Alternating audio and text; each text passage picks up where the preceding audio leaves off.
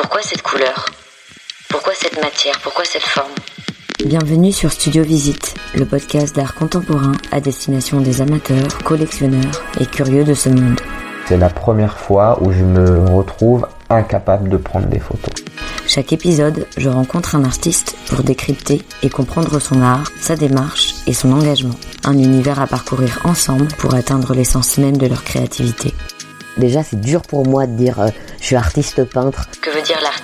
Je suis Lorraine, amatrice de curiosité et passionnée d'art. Je vous emmène avec moi visiter les studios de mes invités et découvrir ces personnalités sensibles en prise d'une mission, celle de traduire notre monde et de nous transmettre leur compréhension de celui-ci. Est-ce que comme moi vous vous posez ces questions parfois? C'est rare que je dise que mes toiles sont terminées. Studio Visite est un lieu d'expression et de partage pour vous faire découvrir l'art contemporain et vous ouvrir les portes de ce milieu passionnant, mais parfois déroutant. Allez, c'est parti pour Studio Visite. Bonjour à tous, bienvenue dans un nouvel épisode de Studio Visite. Je vous emmène aujourd'hui découvrir l'univers lumineux de Marion Flamand. Un soir d'automne, la lumière du jour baissait déjà. J'ai sauté sur mon vélo sous lequel s'envolaient les feuilles déjà tombées. Arrivé dans une jolie cour arborée, au pavé tordu, je sonne. La voix enjouée de l'artiste m'indique l'étage où je dois m'arrêter. Marion m'invite à rentrer au chaud et m'offre une tasse de verveine. Une silhouette fine, de grands yeux et une frange dansant sur son front, Marion a le regard qui brille. Marion Flamand est une artiste plasticienne. Elle passe par l'école Boulle et au départ se passionne pour la scénographie. Petit à petit, elle construit son langage artistique et développe son travail autour du verre et de différentes installations. Elle se nourrit de lectures, de rencontres, pour à chaque fois nous raconter une vraie histoire. Avec Marion, nous avons discuté de son processus créatif, de ses lectures, et elle nous offre même une visite virtuelle d'un de ses derniers projets. Je suis heureuse de vous faire découvrir son travail, à écouter pourquoi pas au coin du feu ou à la simple lumière frétillante d'une bougie. Bonne écoute eh bien, bonjour euh, Marion, bienvenue sur Studio Visite. Bonjour, merci de m'accueillir. Merci d'avoir accepté mon invitation. Euh, je commence souvent euh, l'interview euh, par demander à mes invités de se présenter en quelques mots, comme ils le souhaitent. Bah donc je suis Marion Flamand, je suis artiste plasticienne, scénographe de formation. Ouais. Euh, je suis née à Reims, j'ai grandi en Picardie, à Soissons, et je suis arrivée à Paris euh, à 17 ans. Et j'ai commencé euh, du coup, enfin j'ai un, un, bac scientifique, c'est je pense quelque chose qui a été assez important dans la formation de mon cerveau. Mmh. Et, et ensuite je suis rentrée à l'école Boulle mmh. en 2007. Et ensuite, je suis allée aux Arts décoratifs de Paris en scénographie. J'ai passé le master là-bas et je suis restée euh, trois ans de plus pour faire un, un post-diplôme en lumière interactive à l'ENSAD Lab. Mmh. Donc, qui était globalement des projets collectifs, mais je, je commençais déjà ma vie professionnelle, on va dire, euh, en parallèle. Et voilà en gros, euh, de manière classique, qui je suis. ok. Donc ça, c'est un peu ton parcours, en ouais. effet. Et euh, j'aime bien aussi découvrir euh, qu'est-ce qui fait que tu es artiste aujourd'hui? Qu'est-ce qui fait que ça qu'on t'a poussé vers cette voie-là qui mm. est assez originale, entre guillemets? Alors, qui m'a poussé Personne, mm. mais en tout cas depuis que je suis toute petite, moi je viens pas du tout d'une famille euh, d'artistes. Mmh. Euh, je viens d'une famille euh, plutôt, oui, scientifique, euh, médecin, euh, opticien, okay. des choses vraiment qu'on qu'on pas entre, enfin, de manière directe quelque chose à voir avec l'art. Mais euh, depuis toute petite, euh, bon, euh, j'ai l'impression de dire un truc hyper bateau, mais voilà, j'ai toujours euh, préféré les cours de peinture sur soi aux cours de mathématiques. Mmh. Et du coup, j'ai un peu poussé ça dès que j'ai eu l'occasion. Enfin, j'ai toujours, en parallèle de l'école, fait, enfin, de la danse, du dessin, plein de choses, quoi. Et par contre, euh, j'ai une maman qui nous a toujours amené euh, au théâtre mmh. et voir euh, de la danse, des spectacles, plein de choses comme ça, des expos. Et, et du coup, je pense que à l'origine, c'est pas je voulais, je me suis jamais vue avant quand j'étais petite artiste euh, comme le cliché de l'artiste peintre ou voilà, mais plutôt euh, j'étais vraiment très impressionnée par les coulisses des spectacles. Ok. Et euh, et du coup quand c'est pour c'est ça qui m'a amené d'abord à la scénographie. Mm. Et je pense que je voyais plutôt j'ai enfin voilà euh, mon approche elle a d'abord été dans le on va dire le le cet aspect euh, enfin cette attirance vers les feux de la rampe plutôt que plutôt que vers euh, l'atelier euh, d'artiste à l'origine. Ok. En effet, c'est vrai que même aujourd'hui, déjà, tu as une formation de scénographe et, et même aujourd'hui, tu as des installations qui peuvent former un peu des décors et qui représentent un lieu donné, enfin où on peut s'imaginer un lieu, etc. Est-ce que euh, après, je sais que tu commences à, enfin, tu travailles euh, avec une matière euh, particulière, le, le verre, si je me trompe pas. Ouais. Euh, c'est quand même une matière pas facile à travailler, surtout qu'en plus tu viens de la scénographie, donc c'est pas, il y a pas Mm. forcément euh, un lien direct, même s'il y a un travail de lumière après qui peut se recouper. En plus, ça demande un, un savoir technique. Est-ce que tu pourrais un peu nous expliquer comment t'es venu à cette matière-là et un peu le processus euh, qui a euh, amené ça? Euh, oui, alors en- enfin, ce qui a amené le verre à l'origine, c'est plutôt, euh, c'est, en ce moment, je travaille le verre particulièrement, mais c'est pas la seule matière qui m'intéresse Mm. et que je travaille, mais en, en tout cas en ce moment, effectivement, c'est ça qui m'anime euh, vraiment. Mais euh, on va dire que c'est vraiment le travail euh, des matériaux et encore une fois, c'est quelque chose de très large, mais euh, c'est important. Euh, c'est vraiment le travail d'atelier qui m'a amené à découvrir le verre. Ok. Euh, dans les écoles que j'ai faites, il y a eu toujours un lien avec le fer, enfin la fabrication qui était très important, même en scénographie. Mhm. Et je dirais surtout en scénographie, c'est un un lieu où euh, on travaille avec tous les corps de métier, Mhm. où on fabrique beaucoup soi-même et où on doit comprendre comment les choses interagissent. Et euh, c'est de donc tu parlais de lumière aussi. Mhm. L'origine de mon travail, c'est vraiment la matérialité de la lumière Mhm. et c'est pour ça que je travaille le verre maintenant. Mais euh, en tout cas, euh, dans au théâtre, c'est c'est ça qui est important. C'est une le début du spectacle, c'est une boîte noire. Mm. Et ce qui rend visible encore plus que dans la vie réelle, c'est la lumière et Mm. son interaction dans les matériaux. Et euh, du coup, c'est vraiment ça et vraiment littéralement ça qui m'a amené au travail du verre. Aussi parce que dans mon projet de diplôme que j'ai fait en, en binôme avec Yeme Clos, euh, un ami à moi qui est euh, aussi scénographe, euh, on avait construit un décor dans lequel à un moment on, vous donnait, on voulait projeter une atmosphère visuelle euh, assez euh, tendue entre deux personnages. Enfin, et on a hum, utilisé euh, du vitrail, enfin du verre euh, euh, ancien de, de, de, de vitre, euh, sur lequel on a vidéo projeté et c'est la, la diffraction en fait et les caustiques créés par ces images m'a complètement fascinée. Mhm. Donc au début c'est vraiment un accident comme ça entre euh, le dialogue verre et lumière qui m'a amené à vouloir pousser euh, ce travail-là. Et ensuite euh, c'est avec ce projet-là que je suis rentrée euh, dans ce, ce ce parcours de recherche sur la lumière. Et, euh, et ensuite, j'ai, via une bourse de, une petite bourse de la fondation Bettencourt, qui est plus une chose liée à l'artisanat, Mhm. euh, j'ai eu des formations en verre à chaud et verre à froid dans des ateliers. C'est comme ça que ça a commencé ensuite et je travaille toujours avec ces ateliers-là. Ok. Et donc du coup, là, aujourd'hui, tu travailles le verre, mais si tu voulais explorer une autre euh, peut-être facette de la lumière, je sais pas si on Mm. peut dire ça, est-ce que tu devrais par exemple travailler euh, après, euh, peut-être pas tout de suite, mais à un autre moment, un autre euh, matériel, euh, pousser autre chose, euh, parce que là, c'est peut-être une phase, mais est-ce que tu dois, en gros, essayer de confronter la matérialité à la lumière d'une autre manière?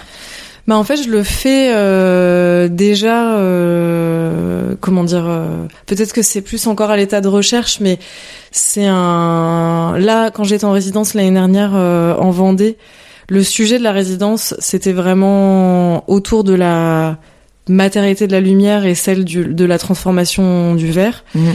Et du coup, j'ai bon certes ça parlait de verre, mais j'ai expérimenté d'autres choses. Et euh, je sais pas s'il y a des matières précises aujourd'hui que j'ai envie d'expérimenter plus que d'autres. En tout cas, euh, tout est ouvert. J'ai Mhm. pas euh, Enfin, il n'y a pas de, de comment dire. C'est vraiment en fonction des lieux qui accueillent les projets ou des projets en soi que ça amène des nouvelles idées en fait. Donc j'ai envie de dire c'est c'est c'est pas une question ouverte pour dire euh, ah j'aimerais tout faire. C'est plus que tout est possible quelque Ouais. part. Ouais, tu te mets pas de limite. euh. Non non. Bah c'est vrai que même dans le dans là ré- enfin récemment je réfléchissais à, à des pièces en métal euh, en fonte ou en enfin voilà en métal Mm. de, de- sous plein d'aspects qui est une matière qui est très intéressante dans aussi dans le dialogue, dans le dialogue avec la lumière parce que euh, c'est euh, autant un matériau qui peut être aussi réfléchissant donc Mm. il laisse pas traverser la lumière mais il reflète Mm. euh, autant que dans sa production c'est aussi un matériau qui est transformé par le feu et c'est une source de lumière qui Mm. m'intéresse beaucoup en ce moment Ouais, et puis ça peut amener à des contrastes aussi. Enfin, Complètement, enfin, ouais. Et du coup, en fonction d'une orientation, etc., on peut avoir, euh, enfin, ça peut réfléchir de manière euh, plein, Complètement. hyper différente. Bah, en, là, en ce moment, je suis en train de m'intéresser à, notamment à la lumière, euh, on va dire souterraine. ok. Comment euh, l'humain dans l'histoire a amené la lumière dans les endroits où il n'y en avait pas. Mhm. Donc notamment dans bon dans les grottes pariétales, mais aussi euh, dans les dans les caves. À l'origine, euh, dans les toutes premières chapelles, il y avait aussi des caves et euh, donc souvent qui servaient de de stock de bouteilles, mais euh, et souvent on amenait via des puits de lumière la lumière la, la la lumière était réfléchie et acheminée par des ce qu'on pourrait appeler aujourd'hui de la fibre optique, mais qui est en fait euh, de, de du métal sur lequel se réfléchissait la lumière jusque très très profondément sous terre. Ok. Donc euh, Hyper intéressant. Ouais. Oui, on- donc il y a plein de choses à, à explorer. Il y a Mhm. un travail de recherche assez. euh, Complètement. Enfin, c'est c'est assez. euh, Au début, quand j'ai commencé à travailler, je savais pas que ça serait un, enfin que la lumière serait un guide qui me suivrait Mhm. euh, jusqu'à même aujourd'hui. Peut-être que ça évoluera, mais c'est c'est tellement vaste et ça Mhm. traverse tellement de choses que c'est infini. Mais aussi, euh, de plus en plus, c'est un, un sujet qui m'anime vraiment dans la la notion de son interaction dans des lieux particuliers Mhm. qui soient euh, intérieurs ou extérieurs, mais c'est vrai que euh, ça m'a beaucoup intéressé dans le- des espaces domestiques, ensuite très récemment beaucoup dans des lieux sacrés ou désacralisés. Mais aujourd'hui, ça peut s'ouvrir à d'autres choses, mais en tout cas, l'interaction de la lumière à, à l'architecture, on va dire, ou au bâti, c'est vraiment quelque chose qui m'intéresse pour véhiculer euh, l'histoire. quoi. C'est marrant, ça fait écho à un livre euh, que je suis en train de lire sur, euh, tu sais, le hygge. Tu sais, c'est c'est un peu un mode de vie au Danemark euh, où tu es dans un espace assez euh, cosy, confortable. Et notamment, l'idée, c'est de mettre plein de bougies, de, Mm. de créer une atmosphère lumineuse assez euh, chaleureuse, assez tamisée, etc. Et c'est un des pans hyper importants de ce mode de vie-là, euh, un peu, euh, on peut s'imaginer euh, dans un endroit avec plein de coussins, Mm. très confortable, à boire un chocolat, mais euh, surtout en entouré de cette lumière-là. Donc euh, c'est vrai qu'en fait, il y a plein plein de pans différents, culturels, historiques, etc. qu'on peut explorer. Et euh, si tu rencontres quelqu'un et que tu lui dis que tu es artiste, comment t'expliques un peu ton travail à quelqu'un qui ne le connaît pas? Ben, souvent, euh, je vais dire que je suis artiste, que je travaille euh, la sculpture et l'installation, mais ce Mhm. qui est faux en plus parce que je, je fais beaucoup de choses. Et encore une fois, c'est plus les les projets et les lieux qui dictent euh, une pratique. Euh, après, c'est c'est on va dire que le mot installation, il est assez vaste, donc Mhm. ça serait plutôt cette pratique-là. Mais euh, en tout cas, je vais d'abord parler de mon lien avec la lumière pour ensuite euh, expliquer son interaction avec les matériaux et avec l'architecture et avec les lieux, des lieux particuliers. C'est comme ça que je décrirais mon travail euh, en quelques mots. Mais franchement, c'est toujours vraiment très compliqué de répondre à ça euh, rapidement. Oui, oui. en deux Mais mots. oui. Et hum, est-ce que tu pourrais m'expliquer un peu comment tu construis un projet Euh, J'imagine Ouais. qu'il y a un peu des étapes ou un protocole de création. Voilà, c'est quoi la au début il y a rien Mm. ou peut-être quelque chose ou un brief Mm. ou je sais pas, un projet proposé. Et après comment ça se passe euh, du début à la fin? Bah, ça dépend des cas de figure, mais en tout cas, euh, parce qu'il y a des projets où où les différents commanditaires qui peuvent être, qui peuvent être très, enfin voilà, très variés arrivent avec euh, voilà un, un lieu particulier, une intention, un sujet, euh, même parfois une matière. euh. bon voilà, ça, je dirais que ça c'est une certaine catégorie de projet, mais en tout cas quand les projets partent de nulle part, souvent c'est plutôt pour des des expositions ou euh, là en ce moment j'ai même un projet où il y a même pas de, de lieu donc euh, ça je pourrais en parler plutôt après mais sinon en général euh, quand on me propose de faire une expo euh, j'aime ça part toujours de ça part souvent de lecture.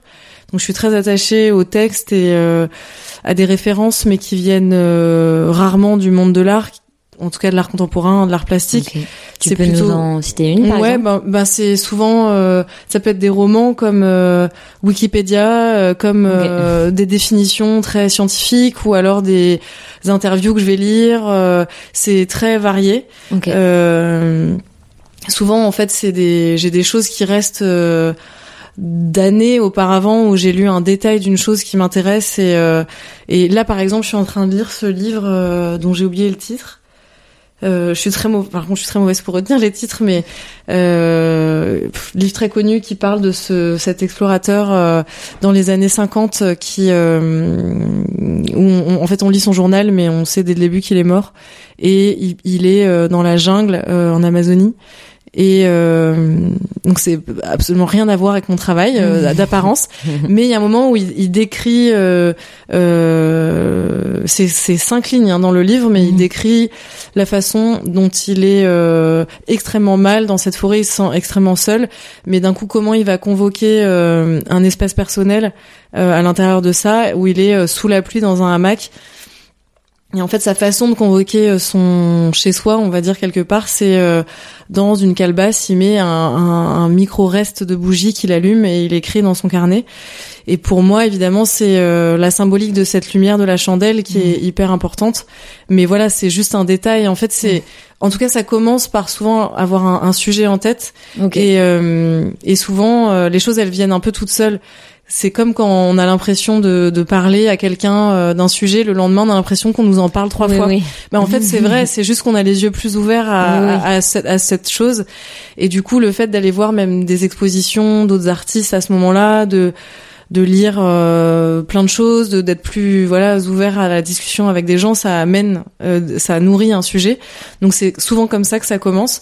Ok. Euh, ensuite, euh, j'ai j'ai plein de carnets de enfin voilà de dessins euh, je je dessine souvent de manière assez abstraite au début euh, euh, ça va être beaucoup de couleurs euh, dans lequel euh, je je vais dessiner euh, un micro truc. Mais en fait souvent à la fin quand on prend l'expo ça fait vraiment sens mais moi je sais même pas ce que c'est au début mais c'est marrant.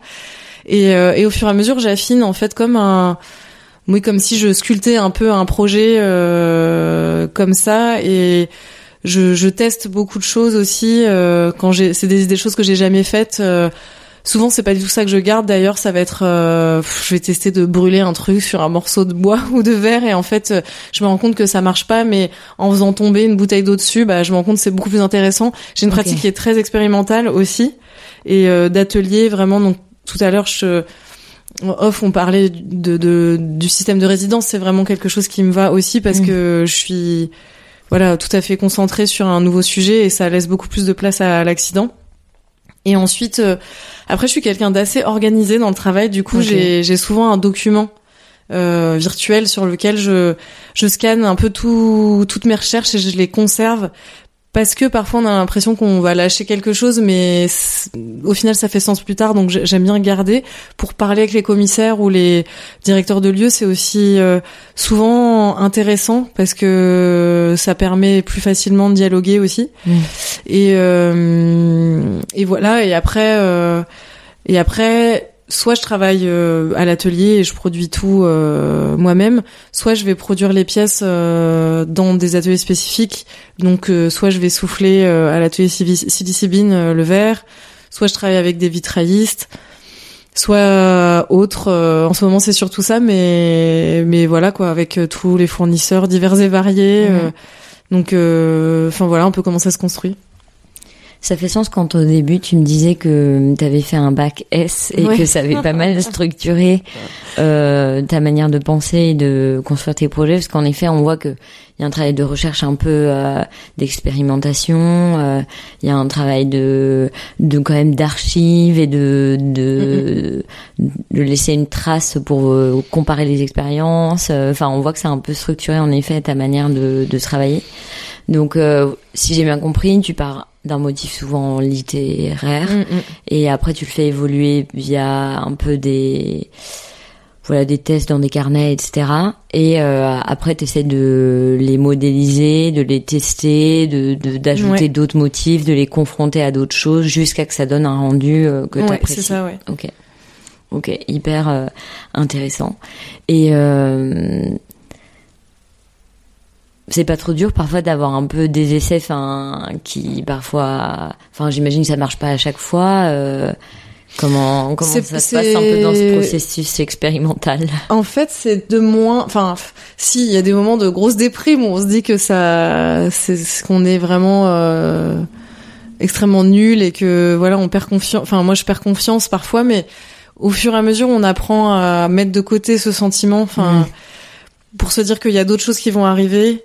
Euh, j'ai l'impression que ça, enfin voilà, c'est c'est souvent quand l'enjeu est très important qu'on ressent ça, Euh, mais après, euh, enfin, souvent dans ces moments-là, en tout cas quand j'ai l'impression de perdre le fil ou de voilà que ce que je pensais vraiment marcher ne marche pas, Mm.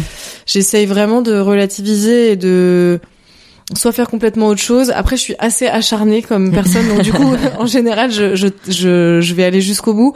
Mais c'est parfois aussi dans l'épuisement que, ben, on, comme je te disais tout à l'heure, on casse ou alors on rate et ça donne quelque chose d'intéressant à ce Mhm. moment-là. De toute façon, t'apprends aussi- toujours quelque chose. Voilà. Ouais. Et il faut toujours se faire confiance. C'est ça le plus difficile, je pense. C'est de, à un moment, euh, franchement, il y a des fois où je vais faire des choses qui sont aux yeux de tous, je pense, archi laids et absolument intéressants, mais où en fait, parfois, on va avoir un, un micro sentiment de quelque chose qui pourrait marcher et il faut vraiment s'accrocher à ça. Enfin, moi, Mhm. je le ressens, euh, je le ressens vachement.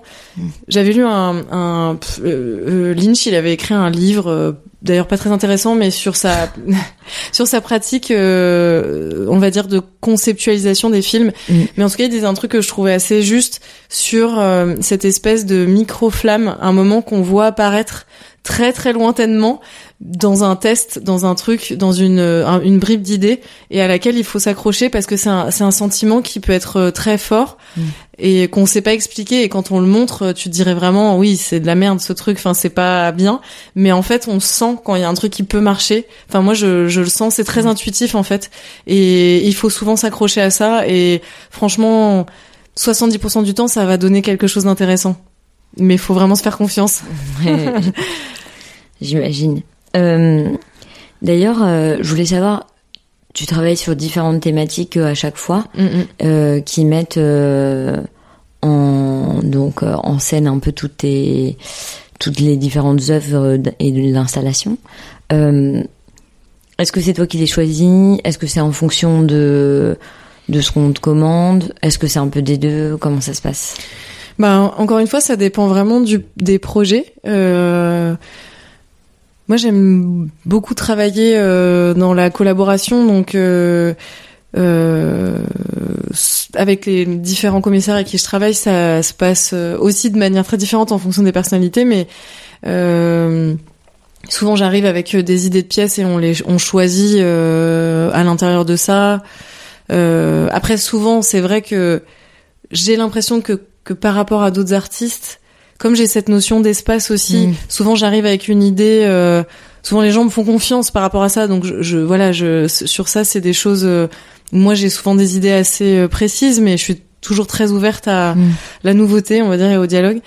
Mais après. euh, il y a des projets souvent, enfin par exemple là le projet que je viens de réaliser à Casser le coucou dans une ancienne synagogue, euh, là j'avais vraiment totale euh, carte blanche donc euh, j'étais enfin voilà complètement euh, libre de ce que je voulais faire. Et souvent enfin même euh, à chaque fois euh, l'ami dont je parlais tout à l'heure euh, Yémeux avec qui je partage les projets de scénographie à qui je enfin voilà c'est la moitié de mon cerveau cette personne. Donc très souvent je quand j'ai des idées, je lui montre euh, même à cette étape dont je parlais tout à l'heure de croûte qui n'intéresse personne. lui, on, discute souvent et c'est vraiment quelqu'un euh, avec qui j'arrive à faire des choix. Mais euh, mais oui, ça m'arrive aussi de, de, de, travailler toute seule au début des, enfin, dans le choix des œuvres et, et ça dépend des contextes. Ouais. Ok. Est-ce que tu peux nous décrire un peu une des dernières installations ou vraiment euh, l'œuvre ou le projet de ton choix pour que les gens ils puissent un peu se projeter euh, bah, comme si euh, voilà quelqu'un rentrait dans l'expo et vous voyez ton installation. Ce que tu peux essayer en autant de mots que tu veux d'écrire pour leur donner un peu qui se projette un peu. Bah justement ce projet dans la synagogue, c'est un bon exemple parce que euh, c'est un projet qui était vraiment à l'échelle de l'architecture du lieu. Donc c'est un, une invitation de ce centre d'art euh, Castelcoucou qui est euh, à Forbach donc proche de la frontière allemande. Mhm. Donc Florence euh, Jousset, qui était l'ancienne directrice du lieu, m'avait invité, qui avait vu mon travail de, vitrail et de lumière, m'avait invité euh, à visiter euh, l'espace. Et quand je suis rentrée, donc quand on visite la synagogue, moi ce qui m'a frappé, c'est que c'est en fait on a l'impression certes d'être dans un lieu désacralisé. donc il y a vraiment toute cette charge visuelle et historique qui est très présente mais aussi euh, ce que j'ai beaucoup aimé dans cet endroit, c'est qu'on a aussi l'impression d'être dans un lieu théâtral. Parce que euh, il y a ce grand plancher, cette scène euh, de l'hôtel, le balcon. depuis lequel aussi on peut visiter l'exposition. Et donc en voyant tout ça je me suis dit que ça serait intéressant de créer comme une sorte enfin je fais souvent ça dans mes expos mmh un peu malgré moi, mais euh, une sorte de fiction euh, où on aurait l'impression d'être dans un arrêt sur image, comme dans un chantier en fait de pose des vitraux de la synagogue. Donc dans la construction d'un projet en fait. Et donc euh, j'ai voulu utiliser tous les codes de bah, de dessin et de, de création de, du vitrail, donc qui sont la maquette ou un dixième, le les patrons à échelle 1, ce qu'on appelle des, cartons, et euh, des tests, euh, voilà, des dessins techniques, etc., mais de manière abstraite. Et donc l'idée, c'est que dans, quand on rentre dans le dans la synagogue, on, on, on embrasse vraiment. Le projet, il est vraiment, euh, voilà, à échelle à échelle une. C'est c'est des pièces qui sont assez grandes et d'autres qui sont beaucoup plus petites. Euh, mais premièrement, on voit euh, ces très grandes peintures, donc qui sont sur des châssis en bois, qui représente exactement la forme des baies des verrières de la de la synagogue et qui sont euh, posées euh, en biais ou suspendues par des cordes au balcon. Donc on a vraiment l'impression que c'est en train d'être construit, hmm. euh, autant que le, le plancher euh, qui a au sol, qui a un plancher en bois brûlé dans lequel j'ai fait une sorte de trompe-l'œil, euh, comme si j'avais emprisonné la lumière d'une heure en fait projetée à travers les vitraux de la, de la synagogue. Donc ces objets-là, ils sont vraiment à échelle une et euh, et c'est des matières euh, qui qui convoquent vraiment le feu, euh, mmh. qui pour moi est la lumière solaire. Enfin pour tous nous tous, mais en tout cas c'est ce qui m'intéresse là-dedans et comment convoquer la lumière à travers ça? Encore une fois, sa matérialité première qui est le, enfin la, voilà la, la, roche en fusion. Mhm. Euh, et euh, et ensuite, euh, quand on avance dans l'espace, au sol, il y a une grande maquette euh, qui est euh, et des, enfin qui est composée de en fait de d'arches qui représentent aussi les formes des verrières euh, en verre de vitrail mais qui est refondu. Donc j'ai refondu à haute température pour mélanger les couleurs en fait et que le verre se ressoude. Donc on a l'impression que c'est une matière unique, mais en fait c'est des débris de verre que j'ai assemblés. Et de, derrière lesquels j'ai mis des bougies, euh, donc des sortes de cierges euh, classiques qui rééclaire en fait le verbe et qui, le, le verbe, le verbe et qui donne euh, une espèce une sorte de vibration en fait de mm. lumière qui vacille. Oui, parce que ça bouge. Mm. Parce que ça bouge. T'en mets souvent dans. Enfin, ouais, récemment, c'est c'est. Euh, ouais, quelques expos où tu mettais des bougies. Ouais, ouais, et c'est une lumière qui m'intéresse beaucoup. Enfin ça, je reviendrai là-dessus après parce que c'est un sujet intéressant. Mm. Et en fait, euh, les, les bougies étaient pas prévues à l'origine, mais j'ai un autre ami avec qui je travaille maintenant, euh, souvent qui s'appelle Julien Magalès, qui euh, est euh, une sorte d'historien et qui euh, est euh, excellent dans la euh, recherche d'iconographie et de liens historiques dans des sujets contemporains. Et moi, je lui ai demandé du coup d'écrire le texte de l'expo. Et, et en fait, en lui parlant de ce lien théâtral à la lumière, etc., et au sacré, euh, il a trouvé une image euh, qui s'appelle Les Feux de la Rampe, qui est en fait une illustration de comment étaient allumés les projecteurs de théâtre euh, avant Mhm. l'électricité, et euh, d'où l'expression Les Feux de la Rampe. Et qui, et en fait, ce qui est très très drôle, c'est que euh, la forme de ces projecteurs, qui étaient des, des morceaux de métal mis euh, à l'avant-scène, euh, et sont ce, ce genre de petites arches que j'ai utilisées dans la maquette. Ah, donc c'était très étonnant. Ouais, le lien euh, s'est fait mais c'est vraiment euh, une Mm. concordance hyper drôle et, euh, et devant lesquelles des bougies étaient installées aussi sur les grands lustres, mais il y avait des bougies cachées et, donc c'était un système de, de réflecteurs. Et donc c'est pour ça que j'ai aussi appelé cette installation euh, les feux de la rampe. Mm. Et donc j'aimais bien utiliser le symbole de la bougie autant pour le lien au théâtre qu'au sacré en Mm. général. Euh, et donc quand on continue euh, à se balader, il y a aussi des une pièce en verre qui est suspendue à une corde, euh, qui est en fait une une euh, reproduction, reconstitution, je sais pas comment dire, de d'un soleil existant de la synagogue euh, qui est au-dessus de l'autel que j'ai re- remis au four, donc pas le vrai, vrai soleil, mais une, une reconstitution, et qui en fait sous le poids du verre que j'avais mis a éclaté au four, donc euh, et a refusionné parce qu'il a il a réchauffé ensuite, mais du coup la fusion a figé en fait cette explosion et que je trouvais beaucoup plus intéressant que ce que j'avais voulu Mmh. faire au départ. Et, euh, et que j'ai dans l'expo rééclairé avec une, un gros projecteur de théâtre, donc on voit aussi euh, cette poursuite sur euh, sur le soleil. Et, euh, et ensuite, quand on avance, on, on voit aussi d'autres tests de ça qui sont au sol, mis sur des genres de tables lumineuses, qu'on- qui est aussi un outil qu'on utilise euh, dans le vitrail, en fait, Mhm. pour voir la, la peinture. euh, Ouais, les couleurs. Les couleurs, Ouais, voilà. ouais. Euh, et, euh, et à l'arrière des panneaux de bois euh, qui sont en fait des, des, oui, des, des grandes peintures de plâtre reponcé, j'ai aussi laissé des indices un peu des dates, euh, des, des tests de d'enduit, des choses euh, aussi des comment dire des euh, comme des palettes euh, qui sont euh, des indices de la construction de ce projet, Mmh, euh, comme euh, en fait c'est des détails, mais c'est des choses que j'aime bien euh, souvent dans les constructeurs de de tout, mais notamment de- d'édifices religieux, laisser des des, des en fait des blagues ou des euh, des petits clins d'œil Des euh, anecdotes. des anecdotes Mhm. euh, que je trouve hyper intéressantes ou aussi le, tous les systèmes de marquage euh, structurel de menuiserie et tout ça qui sont des voilà des sortes de témoins du- d'un passage humain euh, dans l'architecture et euh, donc voilà j'ai essayé d'intégrer aussi ces choses là à l'arrière et donc ça raconte aussi un peu l'histoire du, du projet euh, Et puis il y a un côté un peu théâtral aussi, je trouve. oui oui voilà Tu vois, qui raconte un peu une histoire. voilà euh, c'est ça avec des gens qui ont été sur cette scène de construction Mm, mm, et voilà je trouve qu'il y a aussi ce ça relie avec le les autres euh, les autres motifs quand même d'une certaine manière complètement Mm. super Voilà. trop bien merci pour cette visite euh, virtuelle je pense que ça permet à tout le monde de se projeter Euh, tu peux me dire euh, jusqu'à quand c'est? Est-ce qu'elle va bouger telle Mm. expo? Bah là ça y est c'est fini depuis hier d'ailleurs et euh, je démonte après-demain ok Et Mm. euh, la suite de cette expo, bah, il, y en a. En fait, il n'y a pas vraiment. En fait, comme c'est une expo complètement in situ, Mm. elle sera jamais visible de la Ouais, même ouais. manière. Mais en tout cas, je pense réutiliser des éléments dans d'autres expos. C'est un truc que j'aime bien faire aussi, euh, malgré que les pièces soient pensées pour des espaces particuliers.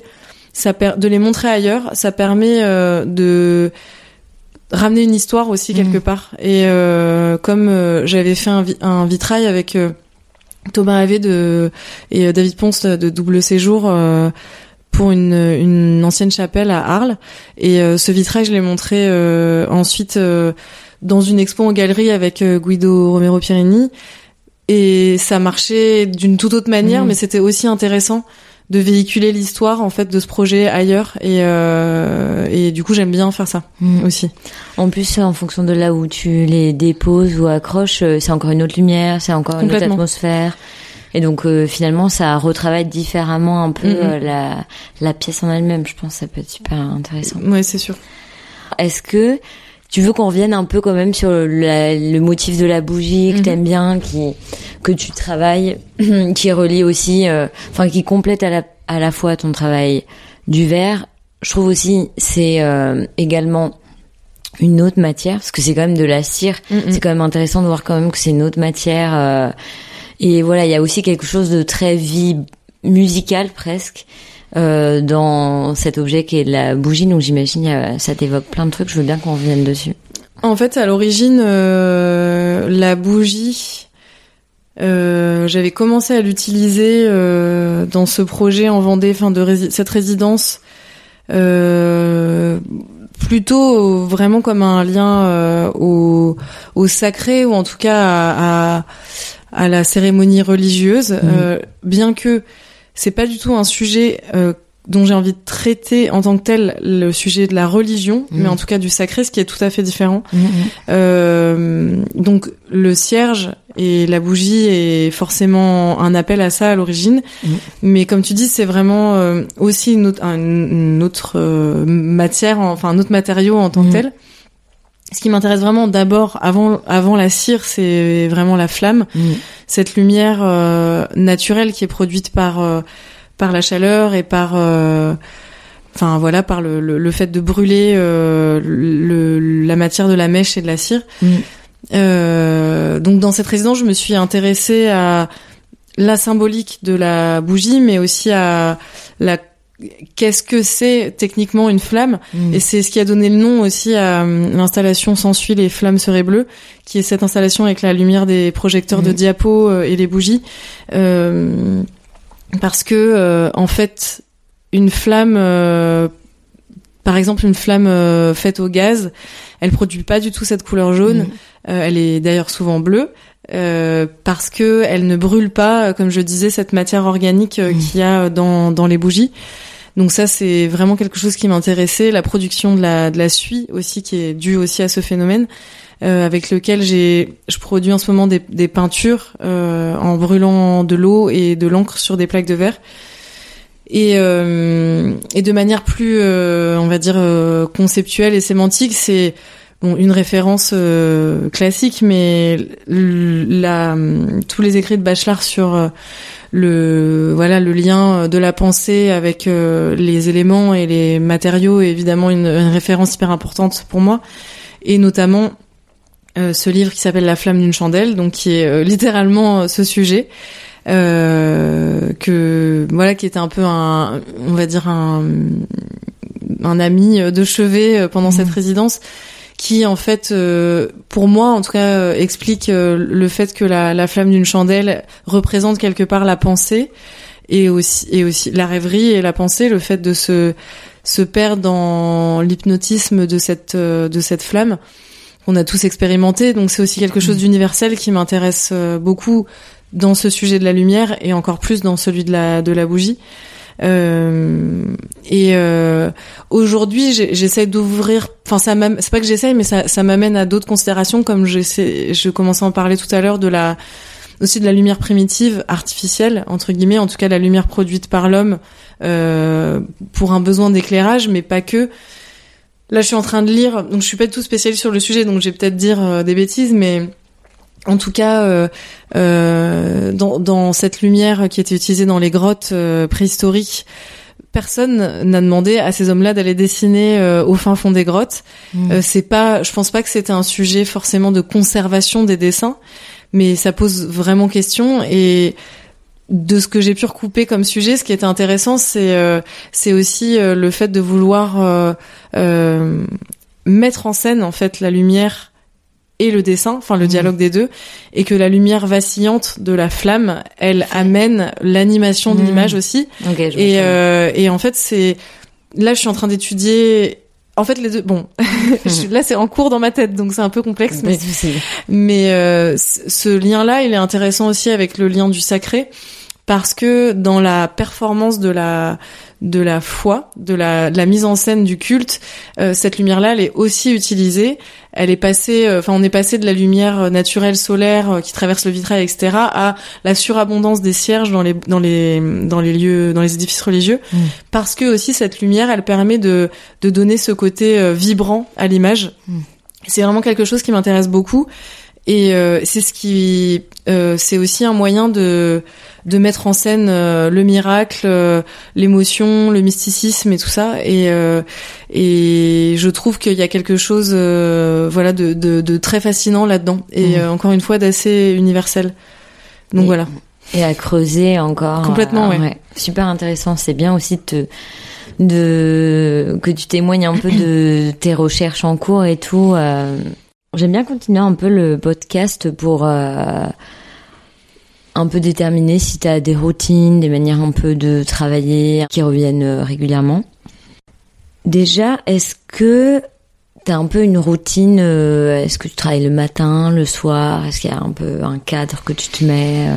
Bah ça dépend complètement des périodes, mais je co- commence assez tôt. Je suis plutôt, euh, je suis plutôt, j'aime bien. euh, souvent quand je suis dans, comme je suis dans des lieux partagés, j'aime bien arriver avant tout le monde et être euh, un peu au calme avant de commencer, euh, enfin d'interagir avec les gens. Et euh, après. Euh, j'ai pas enfin je crois pas que j'ai enfin si alors j'ai une routine avant d'aller à l'atelier mais je ne sais pas si c'est intéressant en tout cas c'est drôle c'est que j'aime bien alors je suis assez adepte des PMU et des bars les plus pourris entre guillemets possibles. Donc j'adore aller chercher un café euh, dans ce genre d'endroit. Marcher avec dans la rue et euh, arriver à l'atelier avec mon café quand il y a personne et voilà prendre le temps de de sortir euh, mon matériel et, euh, et me concentrer un peu comme ça. Et euh, et ensuite euh, je, je après j'ai pas vraiment de routine j'adapte un peu les choses Mhm. euh, mais je suis plutôt oui je suis plutôt du matin et euh, et ensuite euh, j'aime bien euh, plutôt lire euh, lire le soir et être sur les, les sujets un peu plus on va dire cérébraux euh, le Mhm. soir et le matin être dans dans l'action quoi Ok. Et tu travailles en musique, euh, dans le silence? Alors oui, c'est insupportable d'ailleurs pour les autres, je pense, parce que je, je, je- j'aime euh, tout type euh, de musique, mais pour travailler, je, j'écoute vraiment euh, de l'ambiante ultra, euh, euh, enfin voilà, pointue japonaise, euh, méga, méga calme et euh, hyper. euh, Enfin voilà, planante, j'ai besoin vraiment de calme. J'a- J'arrive limite pas à écouter des chansons Hmm. parce que euh, Ouais, pas de peut-être. Ouais, voilà. Ouais. du coup, je suis souvent dans un, voilà, une atmosphère assez euh, mystique aussi, euh, mais c'est. Enfin, je sais que souvent les gens qui travaillent autour de moi euh, pètent un peu un câble, mais Et euh, justement, la lumière, c'est un- une place importante dans ton travail, mais comment ça, enfin, parce que tu, je sais que tu souffles, hein, t'as plein de te- techniques différentes, mais j'imagine que aussi la lumière pour t'aider à travailler, ça, se- ça se passe comment l'ambiance autour de toi? Alors moi je souffle pas. hein. Je, travaille ok. avec un souffleur Ah de oui, verre. C'est qui- vraiment un artisanat qui est extrêmement super compliqué, spécifique. ouais. Et ça, c'est pas du tout mon Mhm. domaine. Je comprends comment ça marche et je travaille, euh, enfin, main dans la main avec un souffleur, mais c'est pas du tout mon. C'est important parce que c'est un, c'est. Oui, Les- En fait, c'est un domaine qui est pas forcément très simple à comprendre, mais Mm. je ne m'attribue pas du tout le, le- ce geste qui n'est pas le, le mien. Euh, mais euh, sur la lumière, euh, en fait, à l'atelier, j'ai j'ai plein de, de types de lumières différentes, de Ok. pro- de, artificielles, de projecteurs, etc. Et là, y une grande partie de, de la lumière de l'atelier, c'est une, une grande verrière, donc. ok. euh, Donc la euh, lumière du ouais, jour il y a aussi plutôt. la lumière du jour. Hmm. Je colle plein de trucs aux vitres euh, que j'ai besoin de voir aussi en transparence. Ok. Mais c'est vrai que Ah, j'ai ouais. Mais j'ai aussi euh, plein de lampes de poche, de voilà, de projecteurs, de choses qui m'aident à à tester euh, à tester des choses un peu en live et euh, et voilà, enfin Ok. C'est déjà pas mal. oui oui. Super. On va venir le podcast euh, avec des petites questions rapides, un peu Ouais. rigolotes. Hum, si tu pouvais acheter une œuvre, t'as tous les budgets. Tous les budgets? Mm. Ah merde. Enfin, il n'y a pas de limite de non, budget. ça c'est trop dur. euh, Qu'est-ce que j'achèterais euh, Van Gogh, je pense. Pff. Hyper classique. Mais en fait, il bien. peint tellement bien le jaune que Mmh. c'est Oui. obligatoire. Si tu pouvais inviter une ou un artiste euh, à dîner, mort ou vivant, pour passer une soirée, discuter autour du... Alors, euh, j'aimerais bien réinviter euh, Tunga, qui est un artiste que j'adore, avec qui j'ai travaillé quand j'habitais au Brésil et euh, qui est décédé il y a quelques années et que j'aimais beaucoup. Hum, ton premier spectateur, la personne avec qui tu montres en premier euh, tes œuvres. Alors, ma mère va être jalouse, désolée maman, mais c'est Yemeux, mon mon Ouais. mon ami euh, dont j'ai parlé plusieurs fois, qui est aux premières loges, et je dirais en deuxième place ma ma maman. Ouais, quand même. Jamais très loin. voilà. Ce que tu préfères dans ton métier? Euh, ce que je préfère dans mon métier, c'est euh, vraiment l'expérimentation, d'être toujours surpris par les choses et de voilà rater, avancer et recommencer quoi. Est-ce que t'aimes le moins? Ce que j'aime le moins, c'est euh, je il y a peu de choses que j'aime pas, mais